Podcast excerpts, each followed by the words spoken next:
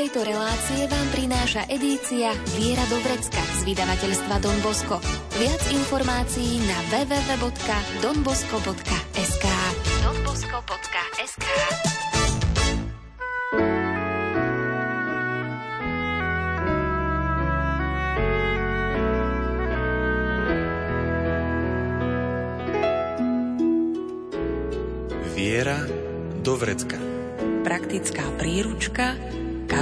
kresťana. Viera do vrecka.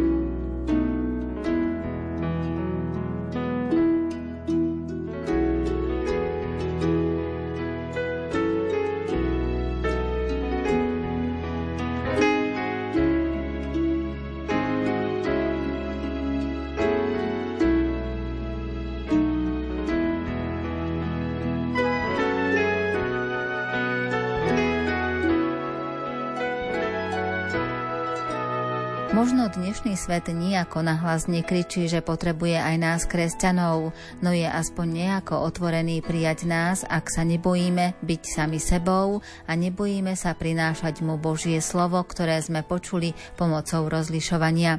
Dočítame sa o tom v brožúrke Horlivosť na dlhé trate a s jej autorom, Salesiánom pôsobiacim v Partizánskom, Donom Marianom Drahošom, sa dnes porozprávame o partneroch na dialog. Nerušené počúvanie vám želajú Diana Rauchová, Peter Ondrejka a Andrea Čelková. Dávam všetko, všetko, čo mám. Nič nenechávam pod posteľou, len ty rukou smelou ma držíš rád, keď toľkokrát príde pád. Dáš mi túžby a čierny čaj. Pošetkáš mi, no tak sa maj.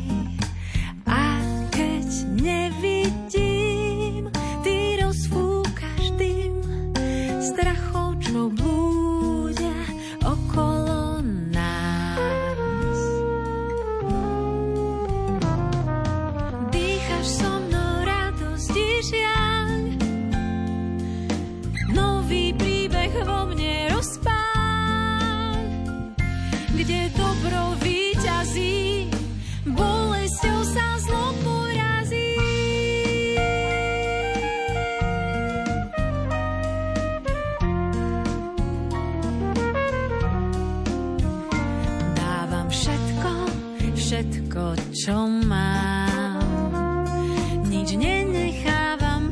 pod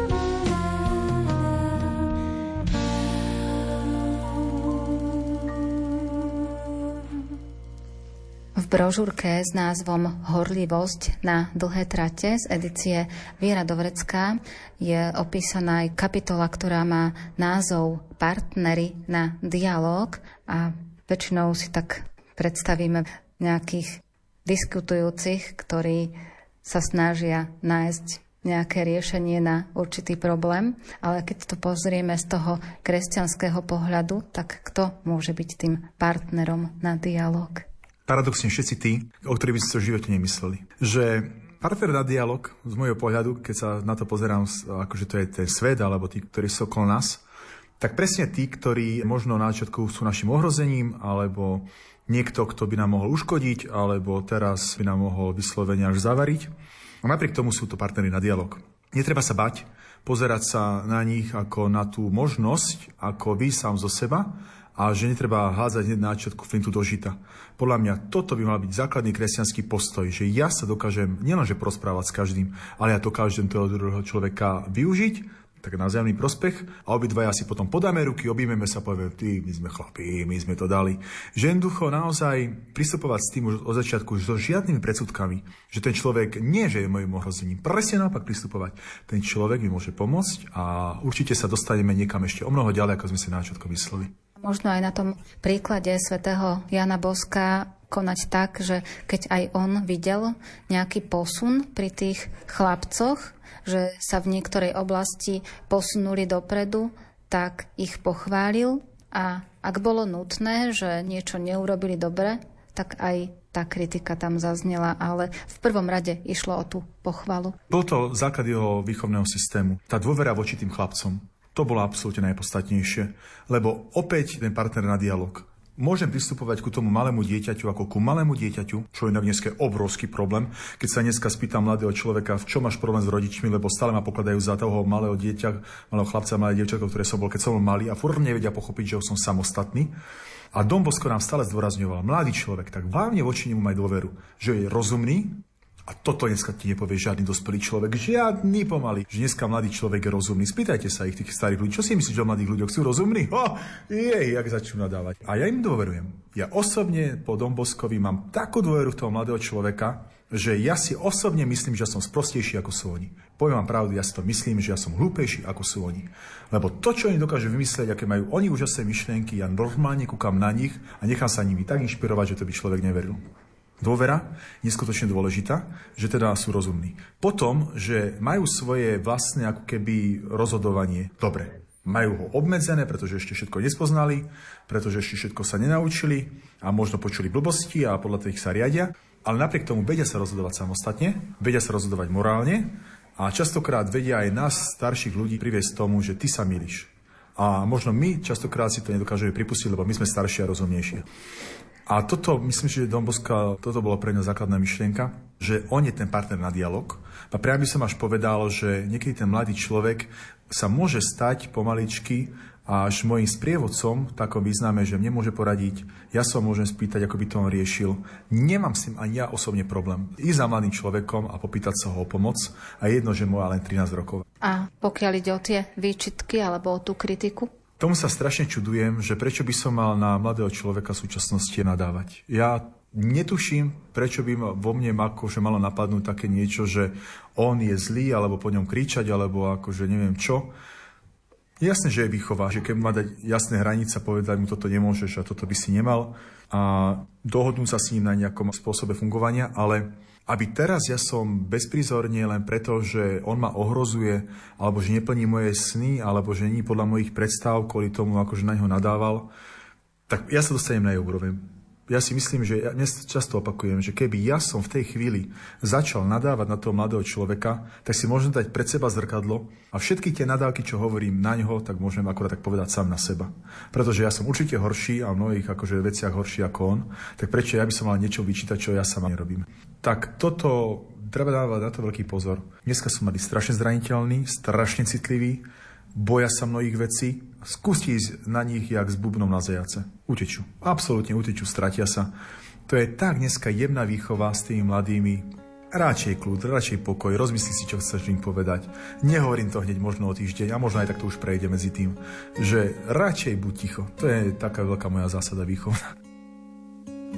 Vezmi si moje srdce, myšlienky, vôľu sny.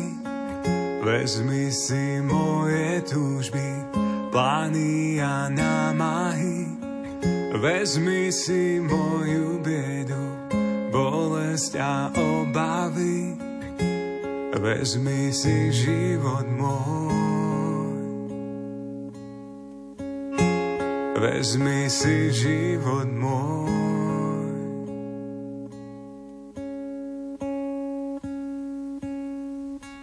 Všetko, čo mám, ti dám. Všetko, čo mám, ti dám.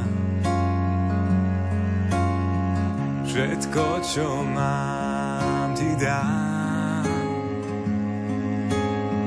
Všetko, čo mám,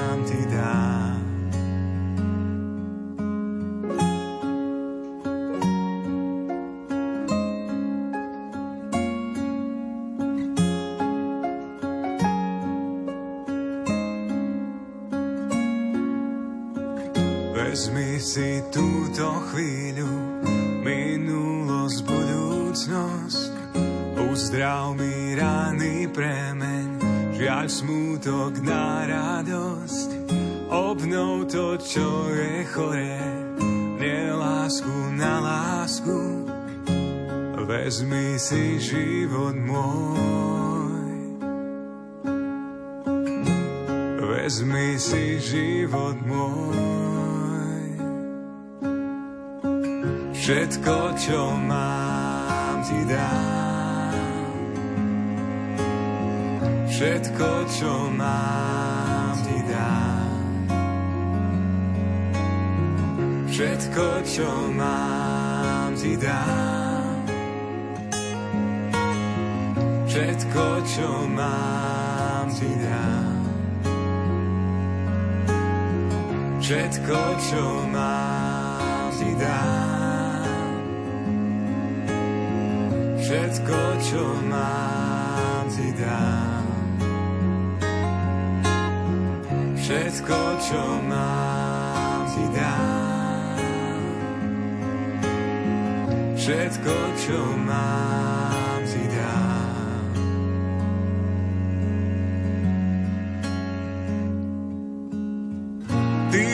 čo je dobré pre mňa, čo je dobré pre moju spásu. Nech sa mi stane podľa tvojho slova. Príjmam dnes tvoju lásku. Ty vieš, čo je dobré pre mňa, čo je dobré pre moju spásu. Nech sa mi stane podľa tvojho slova. Príjmam dnes tvoju lásku. Ty vieš, čo je dobré pre mňa, čo je dobré spásu. Nech sa mi stane podľa tvojho slova. Príjmam dnes tvoju lásku. Ty vieš, čo je dobré pre mňa, čo je dobré pre moju spásu. Nech sa mi stane podľa tvojho slova. Príjmam dnes tvoju lásku. Možno aj tým je to tak ovplyvnené, že v súčasnosti sa veľmi dávajú do popredia tie negatívne situácie, ktoré sa dejú. Keď niekde zhorí dom, tak robí sa z toho veľké halo. Keď príde zemetrasenie, takisto sa prezentujú tie informácie. Svetkami sme vojny aj na Ukrajine, aj v Izraeli je to komplikované, aj v iných častiach sveta.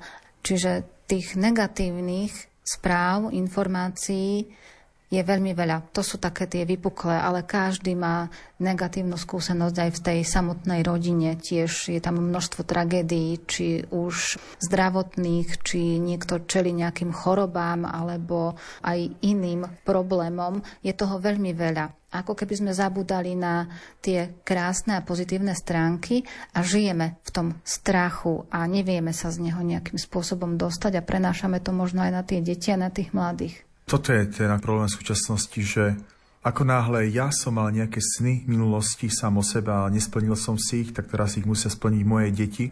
A preto známky sa dneska stávajú pomaly akože nočnou morou, hlavne deti a samozrejme asi rodičov. A úplne zbytočne Pretože ešte ako mám známku, nič nehovorí o tom, aké si dieťa. By ste neverili, koľkými deťmi sa o tom rozprávam a koľky mi tvrdia, že prečo ma posudzujú podľa tých známok a prečo odo mňa tak strašne chcú, aby som robil veci, ktoré ani nemám na to, alebo sa mi nechce, že je to absolútne zbytočné teraz stresovať tie deti našimi vlastnými snami a našimi vlastnými predstavami. A aj možno aj to, že deti musia so mnou byť neviem do koľko rokov a musia mi stále hovoriť, aký som úžasný a dokonalý človek. Konečne možno by sme sa o tom mohli oslobodiť že nemám ja deti pre seba, aby akože ja som si dokazoval, aký som veľký. Už len ty si veľký tým, aký si ty sám veľký. A máš svoju vlastnú hodnotu aj bez toho, že máš nejaké deti a čo oni všetko dokázali. Myslím si, že toto je jedna z najväčších ťažkostí súčasného sveta, že ja neviem oceniť sám seba, neviem sa oslobodiť od tých všetkých mojich démonov, ktoré si v živote nosím a ako sa sám na seba pozerám negatívne, ako sám v noci plačem do podušky a ako do zrkadla si stále opakujem, aký som neschopný a nula a potom si to akože kompenzujem na mojich deťoch alebo na ostatných, ktorí mi to musia nejakým spôsobom vrátiť. A tento začarovaný kruh, že ja si neverím, prenášam na iného, jeho stresujem a to decko, čo dneska naozaj je v strese kvôli známkam, tak aké budú voči vlastným deťom? Môžem si hovoriť, že bude iné a podľa mňa tiež bude stresovať z tých známok, že konečne už treba prerušiť toto a naozaj to riešenie je, že pozrieť sa do zrkadla a povedať si, ale však moje vnútro je pekné, nie? Tak prečo by som mal ešte akože vyžadovať druhého, aby mi to nejakým spôsobom potvrdzoval? A čoho sa teda bojíme? Z čoho máme taký ten najväčší strach? Dá sa to nejakým spôsobom pomenovať? Dneska najväčší strach zo starnutia a z toho, že budem vylúčený zo spoločnosti. Všimnite si. Môžeš robiť, čo chceš. Môžeš ako žena dneska žiť s druhou ženou, môžeš neviem čo si odfarbiť vlasy. Skús mať ale strie ako žena. Si skončila.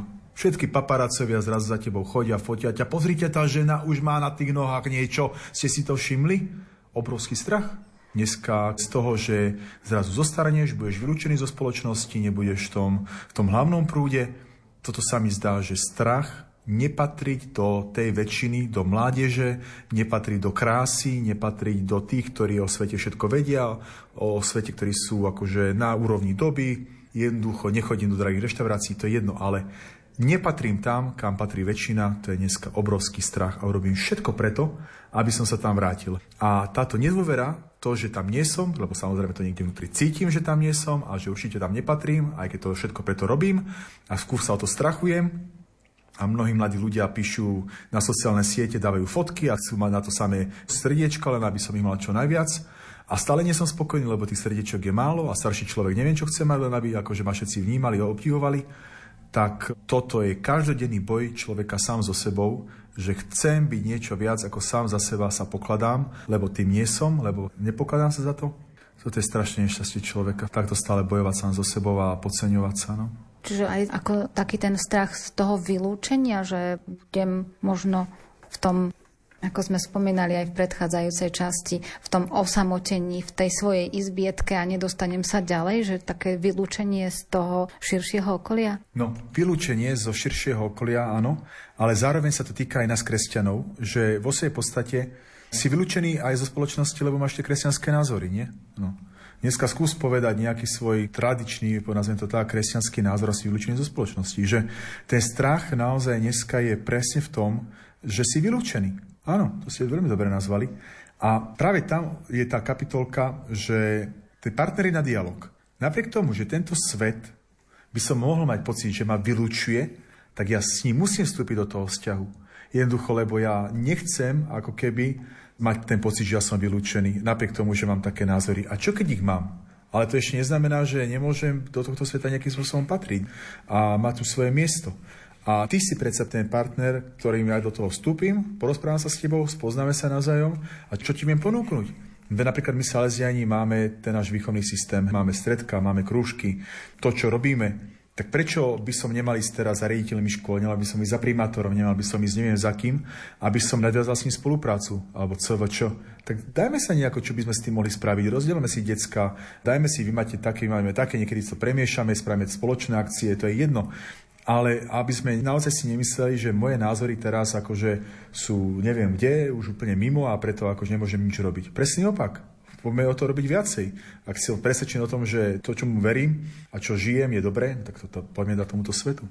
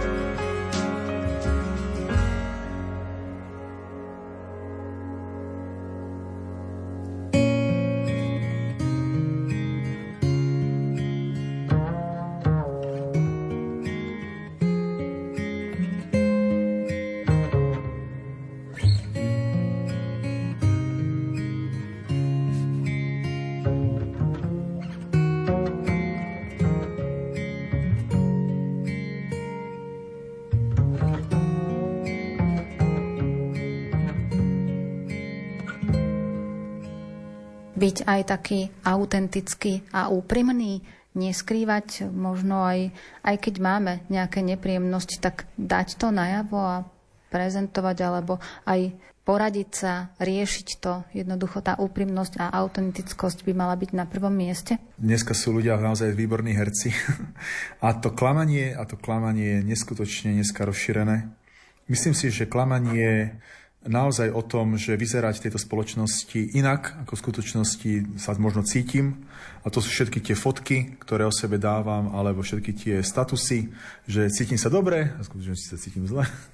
A nepriznať si tie veci, nepovedať ich pravdivo. Veď si len zoberte, podľa mňa najväčšie klamstvo, ktoré dneska robíme, sú preventívne prehliadky. To je absolútne krásny príklad toho, ako klameme sami seba. Nepôjdem doktorovi len, aby mi nepovedal, čo mi je. No čo je toto za prístup? Akože? Čo to je klamanie absolútneho stupňa, nie? Že budem si hovoriť, že vlastne je to všetko v pohode a nepôjdem ani na preventívnu prehliadku. Dneska pomaly, aby nás nutili, aby nás za to platili, však doktori nás sami ponúkajú. Choďte, choďte, zdravotná poistia máme na to programy, kde ešte ťa vyzýva, ti to pripomína. A koľko ľudí chodí na tie preventívne prehliadky? Povedzme si pravdu. No málo percent. A aj z takých vecí, kde by sme naozaj, aj to život ohrozujúce. Tak toto klamanie a naozaj klamanie sa aj v duchovnom význame a klamanie sa v týchto veciach, ktoré akože robíme. No, ako náhle my si nedokážeme priznať, aký sme, nedokážeme povedať, že toto sme my sami a vstúpiť do toho nášho vnútra, stretnúť sa s tým, čo prežívam, tak nakoniec wow, ale vyhoríme, skončíme a tá naša viera aká bude. Ja myslím, že my stále sa bavíme o tom, že my chceme stretnúť pravého Boha. Viete, ako ja mám otázku? Stretne Boh ale nás, alebo iba herca? A toto je ten problém, že s kým sa vlastne on celé tie roky môže porozprávať, keď vlastne sa len staré rozpráva s niekým, kto klame sám seba a hrá divadlo. Tak vlastne sa nikdy Pán Boh nemôže porozprávať so mnou ako so sobou nikdy. Čiže tam potom dať do popredia aj to, že snažiť sa pochopiť samého seba, aby som dokázal pochopiť aj iných? No, tak ja si myslím, že nielen sám seba, aby som dokázal pochopiť, ale iných, ale aj samotného Pána Boha, lebo však to do sebou súvisí, nedokáže pochopiť nikoho, keď nedokážeme pochopiť tieto tri veci. Že? Ale vychádza to samozrejme od seba samého. Ako náhle sa ja dostanem do toho, že klamem, tak klamem druhých a klamem aj Boha. Veď to je absolútny základ, hej, že lebo som sa to naučil. Byť úprimný sám voči sebe je niekedy najťažšie a spýtať sa sám seba, čo robím zle, je niekedy najťažšie. A hlavne, no, povedzme si úprimne, je to tak, že častokrát si zakrývam hriechy tým, že vždycky za tým poviem to slávne slovičko ale. Veď to akože nemusím ani hovoriť, že to je prezradenie spovedného tajomstva, lebo zažívam to aj v tisíc iných rozhovoroch, že spýtam sa človeka, čo sa má, a on povie vždycky ale a zahovorí, že je všetko v poriadku. A máš sa akože, netrapí ťa nič, a niekedy, ale, a už no. Že, tak kde to je, že dokedy akože to ale budeme používať? Že konečne už prestaňme klamať aspoň sami seba, však dobre, keď klameme iných, tak to viem pochopiť, možno sa bojíš, ale čo, sám si dáš facku, alebo čo? Že niekedy je asi podstatné, no. Už konečne prestať hovoriť ale a stúpiť sa tak, že poradiť sa možno s inými, ako ma ty vidíš, nebať sa toho, daj mi spätnú väzbu. To je podľa mňa ťažké, ale potrebné. Dostávame sa znovu k tej dôvere. Sme spomínali v súvislosti s tým, že dôverovať tým mladým ľuďom, ale tá dôvera, ono by to v podstate malo byť aj v akejkoľvek situácii, aj medzi dospelými, aj medzi staršími, aj medzi tými deťmi. Jednoducho byť tu a teraz, ale dať priestor aj tej dôvere, že keď sa s niekým porozprávam, že naozaj tam tá dôvera je. Ja si neviem ani predstaviť, že by som sa dneska s mladým človekom alebo s hocikým rozprával bez toho, lebo môžem povedať príklad, keď príde naozaj niekto s ťažkovecou a naozaj s ťažkovecou, že rozmýšľa nad samovraždou, dajme tomu. A teraz akože ja sa mu zasmujem do očí, že ale nie je to také vážne, tak akože kde sme. Že to tomu určite nepomôže. A tá dôvera je aj v tom, že nezačnem s tým, že veľa sa modlí a dostanem sa z toho. Lebo vlastne ja v tej chvíli nedávam mu tú dôveru, že ty sa z toho môžeš aj dostať akože nejakým spôsobom a dať mu len nejaké lacné riešenie. Veď tá dôvera naozaj musí byť o tom, že on má tie schopnosti a možnosti a naozaj pre mňa si partner na dialog, s ktorým sa môžem o tom porozprávať a nemôžeš veriť. OK, ak ja vyžadujem tú dôveru, že verím ti, tak ale samozrejme, že aj aby on človek mal vieru akože vo mňa samozrejme, že to jedno s tým druhým súvisí. A ja si myslím, že to ten človek rýchlo odhalí. Strašne rýchlo. Môžem ti veriť, nemôžem ti veriť, zradíš ma, nezradíš ma, budeš ma odsudzovať alebo posudzovať. To za 5 minút je potom rozhovor absolútnym spôsobom jasné. Aj keď môžem mu hovoriť, ja ťa chápem, ja ťa chápem, ja ťa chápem. Chodili sme na také školenie dvojročné som absolvoval, že školenie sociálneho pracovníka, a dali nám taký rozhovor, že porozprávajte sa s človekom, ktorý má nejaký problém. To bol taký simulovaný rozhovor, že iba on to akože si vymýšľal. A zrazu mi začal hovoriť, prežívam toto a toto. A ja som začal hovoriť, áno, chápem ťa. V tej chvíli ten, čo nás školil, prišiel ku mne a hovorí, stop. Ešte raz povieš, že chápem ťa, tak si všetko prehral. Že ty nemôžeš toho človeka hneď na začiatku povedať, že chápem ťa, keď vlastne ti len začína rozprávať o tom, čo prežíva. Veď ty absolútne z tej chvíli si ho zhodil, keď mu povieš, že chápem ťa. Dokonca si sa mu v tej chvíli vysmial, že chápem ťa. Lebo on naozaj má, neviem, akú obrovskú traumu a ty po 5 minútach mu povieš, áno, chápem ťa. To si smiešný. Odtedy, keď sa s hocikým rozprávam a príde za mnou, ja sa vyhýbam tomu, aby som mu hocikedy povedal, že ja ťa chápem.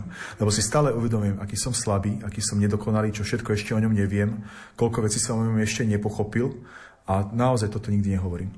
Ale to, že mal by to zo mňa cítiť, že ho chápem, tak to je druhá vec. Alebo že ho chcem pochopiť, alebo že chce sa do ňoho cítiť a chcem žiť s ním. To je samozrejme. A neodsudzovať ho, to je podľa mňa ten prvý prístup, aby on to vedel a neodišiel hneď po pár minútach odo mňa preč. On vie, ako sme stvorení, pamätá, že sme prach. On vie, ako sme stvorení, pamätá, sme prach. Človek, ktorého dni sú ako tráva, kvitne ako poľný kvet. Sotva ho vietor, ovanie, už ho nie. Sotva ho vietor,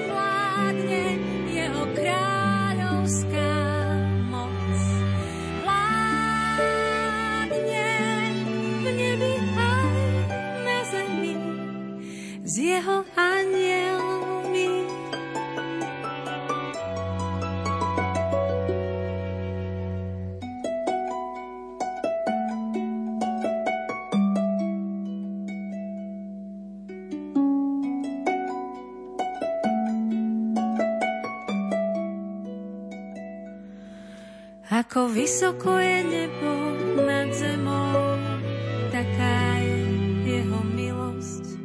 Ako ďaleko je východ od západu, tak vzdialuje našu neprávosť. Ako vysoko je nebo nad zemou, taká je jeho milosť.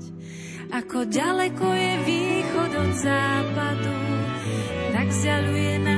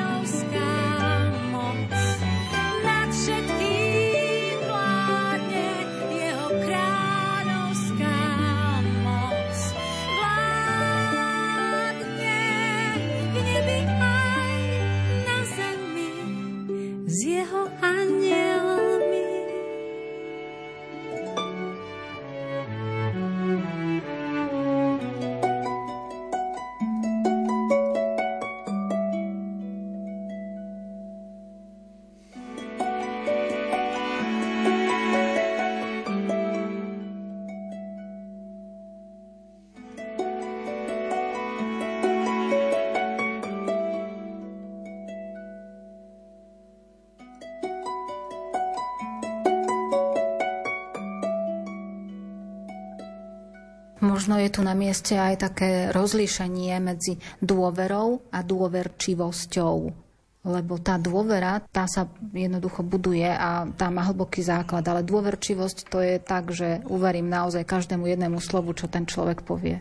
No, my kňazi, musím sa vám priznať, sme zviazaní jednou vecou, že počas spovedia alebo počas súkromného rozhovoru s nejakou osobou sme viazaní tým, že musíme mu veriť. Prejavuje sa to napríklad tým, že viem nejakú vec, ktorú ten človek vyviedol, on mi príde a na spovedi povie, že on to nevyviedol, napriek tomu, že som to aj mohol aj osobne vidieť, napriek tomu mu poviem, áno, máš pravdu, si to nevyviedol. Tak to sme viazaní v tých osobných rozhovoroch. Ale keď som sa venoval, 9 rokov som sa venoval Rómom, tak som si naštudoval asi tri knižky o neverbálnej komunikácii, že ako rozlíšiť práve to, keď človek navonok rozpráva niečo a v skutočnosti klame, že ako zistiť, že ten človek klame. No, až sa mi to tak dostalo pod kožu, že po určitom čase som začal až tak nedôverovať tým druhým ľuďom, že každý človek, ktorého stretnem a chce oklamať, toto tiež nebolo dobré. Že vstúpiť do takého akéby druhého módu, že koho stretnem, tak ho hneď začnem podozrievať, že on ma určite chce klamať a určite ma chce podviezť a tak ďalej. A toto ja vnímam na Slovensku, že je dneska tieto dva extrémy strašne rozšírené. Buď nedôverujem tomu druhému človeku, že mu neverím a že stále ho nejakým spôsobom podozrievam, alebo naozaj si o ňom myslím, neviem čo, a mám o ňom také a také myšlienky, ale to, čo ste hovorili, vybudovať si tú dôveru a naozaj mu dôverovať bez tej podozrievavosti a bez tej naivity, to je dneska teda takého človeka stretnúť je dneska, povedala by som, že až veľmi vzácne. A neviem si predstaviť, že by ten, ktorý duchovne nechce žiť, alebo ktorý komunikuje s Bohom, ktorý naozaj má pokojné srdce, že by po určitom čase toto nevedel rozlíšiť. Že čo je to, kedy ti ten človek nejako chce ti ublížiť, keď máš pokojné srdce, to rozlišíš a keď naozaj môžeš ísť s ním aj dlhú cestu a pomôcť mu. Podľa mňa naozaj na to potrebuješ pokojné srdce a iba ten človek to dokáže prejsť dlhú cestu s takýmto človekom. Kto nemá pokojné srdce, nech radšej nejde. Ani to s ním neskúša aj s takýmto človekom niečo riešiť, lebo zdá sa, že mu viac ublížiš, ako pomôžeš. A pri každom stretnutí s človekom by sme si možno mali uvedomiť to, že je pred nami veľká príležitosť zanechať niečo dobré tom človeku a možno aj nejakým spôsobom dať ten dobrý príklad. Je to proste obrovská možnosť, ktorá sa nám vždy naskytne pri akomkoľvek stretnutí s niekým. Tak toto je také niečo, čo prizná sa vám. Preto aj niekedy hrávam svoje divadla, že niekedy tam môžem zahrať aj negatívnu rolu. Že častokrát si píšem tie role na seba, aby som na tým javisku alebo tam, keď to hrám, naozaj mohol zahrať aj rolu niekoho, kto kričí, kto je nahnevaný, kto je napajedený. Lebo si jednu vec uvedomujem, že o čo lepšie by sa mne žilo ako kňazovi, keby niekedy tak ľudia na mňa stále nepozerali, že ty stále mi musíš povedať niečo dobre do môjho života, hej, alebo stále mi musíš poradiť. Niekedy ja by som bol rád, keby som s tými ľuďmi mohol len mlčať, prizná sa keby som vedľa nich sedel a nech na mne vidia, že len sedím a že som pokojný.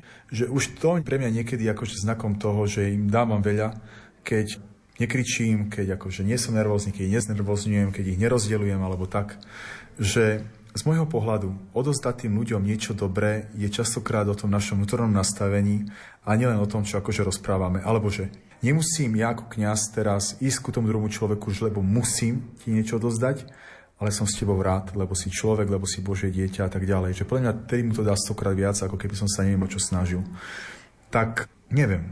Možno by niekedy stálo za to, že si to vyskúšať. Že naozaj sadnúť si vedľa seba na hodinu a po hodine sa spýtať, že či ti je dobre. Keď ten človek povie, že bolo mi fantasticky, tak viem, že vďaka tomu, že som mal pokojné srdce a že som mu strašne toho vďaka môjmu vlastnému vnútru odovzdal. Tak to je také niekedy sen. Kráčam tam, kde slove prebýva, žade sa môjmu srdcu tvoj duch ozýva. O páne, kráčam tam, kde ticho ukrýva tvoj živý hlas. Do domu môjho otca kráčam s vedomím, že on je ten, čo povie, na čom záleží a preto viem, že musím v jeho veciach byť a budem rád. Kým mesto spí,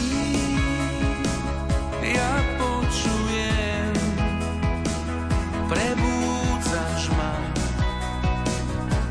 vyučuješ, dal si mi chlieb pre ústa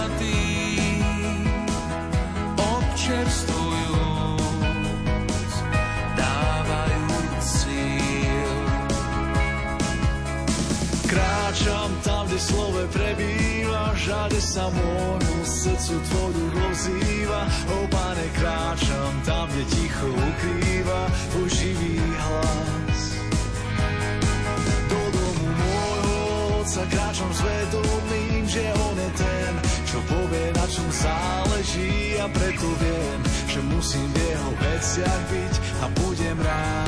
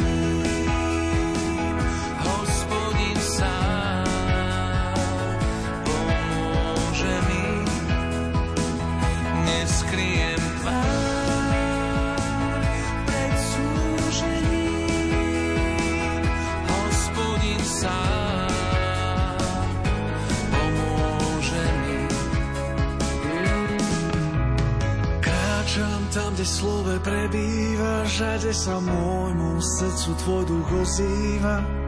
Kráčam tam, kde ticho ukrýva tvoj šivý hlas.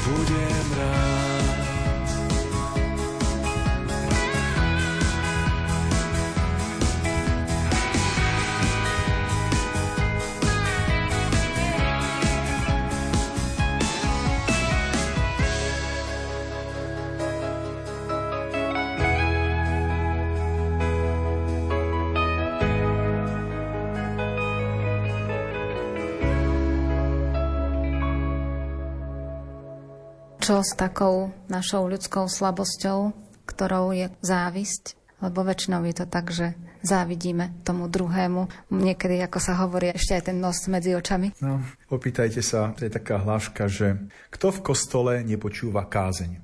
Neviem, či ste už niekedy počuli, ale taká hláška sa hovorí, že ďalší kňaz, ktorý v tom kostole je prítomný.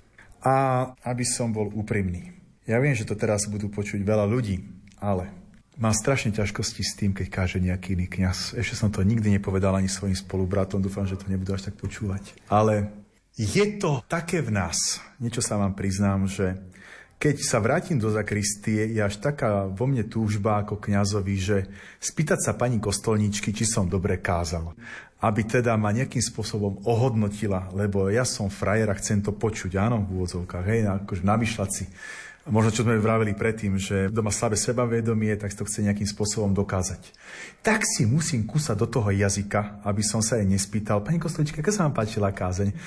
Horšie je to, keď ona sama začne, dneska to bolo celkom dobre, našťastie je múdra, nehovorí to, možno preto, že tie kázene sú až také dobre, ale že keď to akože povie náhodou, je, jak keby akože do mňa vošla taká strašná pícha, že jaký som dobrý, jaký som frajer. A teraz sedím akože v tom kostole a nejaký iný kňaz káže a už to tak posudzujem a čo rozpráva a čo hovorí a jak sa tí ľudia správia a jaké je to dobré a v čom je to zlé. Jaké je toto veľké pokušenie pre mňa ako kňaza? Strašné, strašné. No a potom samozrejme, že len prídem do zakristie a príde tam pani kostolníčka a už ma ide obliekať do alby. Našťastie naša kostolníčka je muda, už to dávno nerobí. Ale prídem do nejakého iného kostola, zastupovať nejakého pána farára a už ma ide obliekať. A jak je to krásne, keď akože ma oblieka. Asi môžem povedať, jej, teraz som pánko. Hej, no, že toto všetko môže spôsobiť to, že ja sa zaraz začnem povysovať na tých ľudí, povyšovať. Môžeme si navzájom závidieť vďaka tomu, lebo ja som viac, ja som menej tak je to zlé toto. Ja by som tak bol najradšej, keby naozaj, že ja som bol normálny človek. Keby ma druhí ľudia normálne brali ako normálneho človeka, a hlavne keby ja som sa tak niekedy bral, ako že nie som nič viac a nikdy si to Maroš ani nemyslí.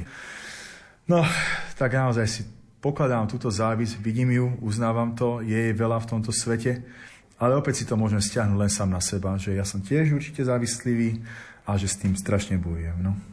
No ale je to také ľudské, že chceme mať takéto ocenenie alebo také nejaké ubezpečenie, že áno, som v niečom dobrý a toto sa mi podarilo. Však jasné. Len to nás vždy učili, že picha je vlastne pravda, alebo takto, že to je pravda o sebe, že nie si pyšný vtedy, keď sa oceníš z toho, čo je pravda. A že vlastne prečo by si sa mal teraz umelo akože podceňovať zasa, že vidím mnohých ľudí, že sa umelo podceňujú úplne zbytočne, a ja s tým naozaj nemám problém, akože si sám v sebe povedať, že v čom som dobrý, som dobrý a čo? Hej, akože však budem teraz akože sám pred sebou vystupovať, že som zlý, keď nie som zlý. Ale skôr tá pícha, vnímam ju to, alebo tu nesprávne ocenenie samého seba, keď som tak ubitý a som taký znechutený z tých mnohých vecí, že si musím niečo dokázať, len aby som sa z toho nejako vyhrabal. A toto je ten jav, ktorý často nastáva, že neverím si, som na dne, a dávam si ako keby také umelé náhrady. Mne sa zdá, že dať si umelé náhrady pomôže, ale nie dlhodobo. Že asi treba opäť pracovať s tým svojim vnútrom, aby som sa z toho nejako vyhrabal, lebo môžem si to nahovárať, môžem rozprávať druhým ľuďom, viete, čo som všetko dokázal, ale len preto, aby som to svoje vlastné vnútro vyplnil, ale nepomáha to dlhodobo. Toto mne sa zdá, že nepomáha. A v čom je taká tá vízia do budúcnosti, aby sme dokázali aj s týmito našimi slabosťami dávať naozaj taký ten správny príklad a viesť, ako aj sme začali, že s tým partnerom dialog. Niekedy naozaj človek musí ako keby tak veriť, že vybudovať si taký vzájomný kruh dôvery. Už sme sa o tej dôvere bavili, že je veľmi dôležitá, ale že mať dôveru, že naozaj ten druhý človek tie naše nápady môže použiť k dobrému a k nie k zlému. Mne sa zdá, že my často hneď na začiatku máme pocit, že to zle dopadne. Veď koľkokrát si to akože bavíme. Rajšie sa nebudem ani tešiť, lebo čo keď to zle dopadne? To je tak typická naša skúsenosť. A poviem, priznám sa, že akože veľakrát sa na to stalo, aj mne sa to stalo, že som sa veľakrát tešil a veľakrát som sa popálil, tak už je to jak také magické konanie, že na budúce už to nechcem zažiť a keď sa popálim, a presne to aj o tej dôvere druhým ľuďom, že mal som voči druhým ľuďom dôveru, sklamali ma, tak jak ťažko nájsť motiváciu, aby si ešte niekomu dôveroval a ešte mal tú dôveru, že to dobre skončí. A čím viac sa ti to deje, tieto zlé akože skúsenosti, že to zle dopadne napriek tej počiatočnej dôvere, tak tým menšia, menšia ochota budúcnosti akože ešte niečo riskovať, skúsiť a tak ďalej. Ale ako náhle ja sa dostanem, že toto sa mi stane, že toto si začnem hovoriť, tak mne to pripadá ako naozaj len to, že myslím si, že narazím v budúcnosti. Je to niečo ako, že plavím sa na loďke a tá loďka môže niekedy naozaj naraziť a že sa rozbije na útese a už mám to v hlave, že sa rozbije. Namiesto toho, aby som dôveroval, že ja dokážem sa pláviť, aj keď sú veľké vlny, aj keď je burka, aj keď tam neviem čo trieska, ale že dôverovať tomu, že s Božou pomocou a s nejakými silami, že dokážem plávať, dokážem na tom burnom oceáne ísť a nevadí Dôverujem napriek tomu, že je burka, dôverujem napriek tomu, že vidím tam ten útes, ale verím, že to môže dobre skončiť. Ako náhle toto stratím, tak celá naša církev, mám o nej pocit, alebo o svojom vlastnom živote, že raz narazí, raz sa zničí a to nie. To je obyčajný útek potom pre mňa. Neviem, či potom my ako církev tomuto svetu môžeme niečo dať, podľa mňa nič. Ako náhle sa do nás dostane myšlienka, že raz narazím, raz to zle skončil, raz to zle dopadne, tak moje kresťanské posolstvo moje Božie ohlasovanie, moje evanielium v tej chvíli skončilo. Toto ne, nemôžem nikdy si povedať, nikdy. Alebo minimálne, keď sa poviem, tak proti tomu bujem. Hej, že nenaraz. Alebo dôveruj to, že to raz dobre skončí napriek tvojim minulým skúsenostiam. Tvoja dobrota ma obopína, prúdi ako silný príval. Pokúšam sa spoznať dôvod, netuším, clothesline pole.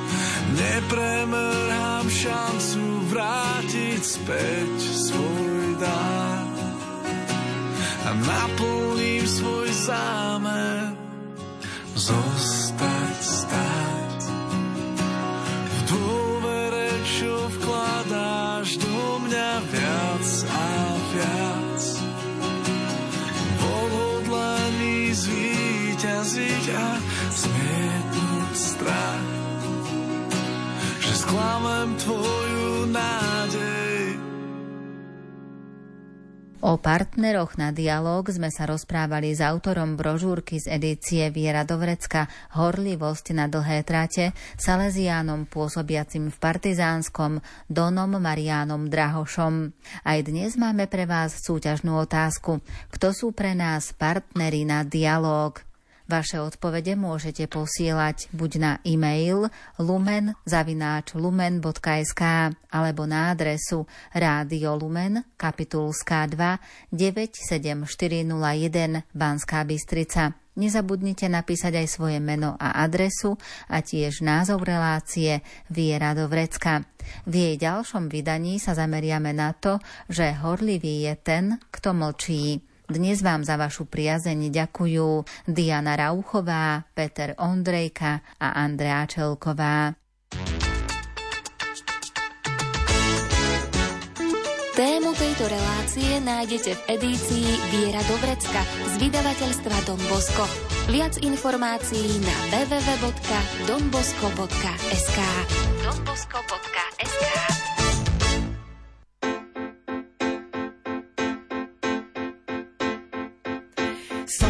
tebe závislá, keď nálada vládne zlá.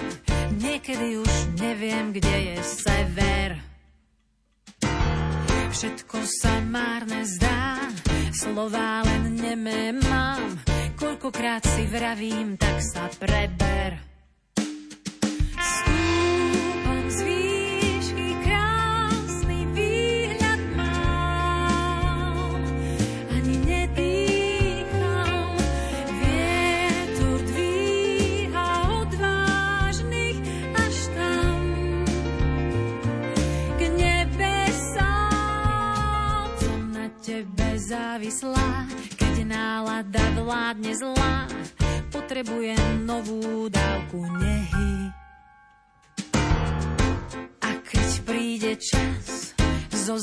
Zaznie hlas, na veky už s našou láskou nehýb.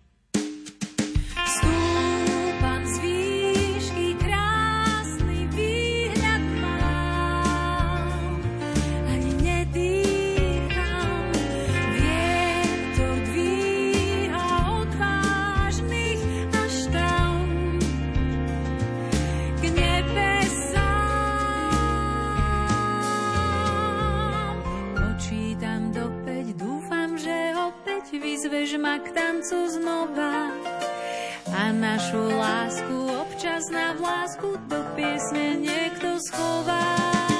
Počítam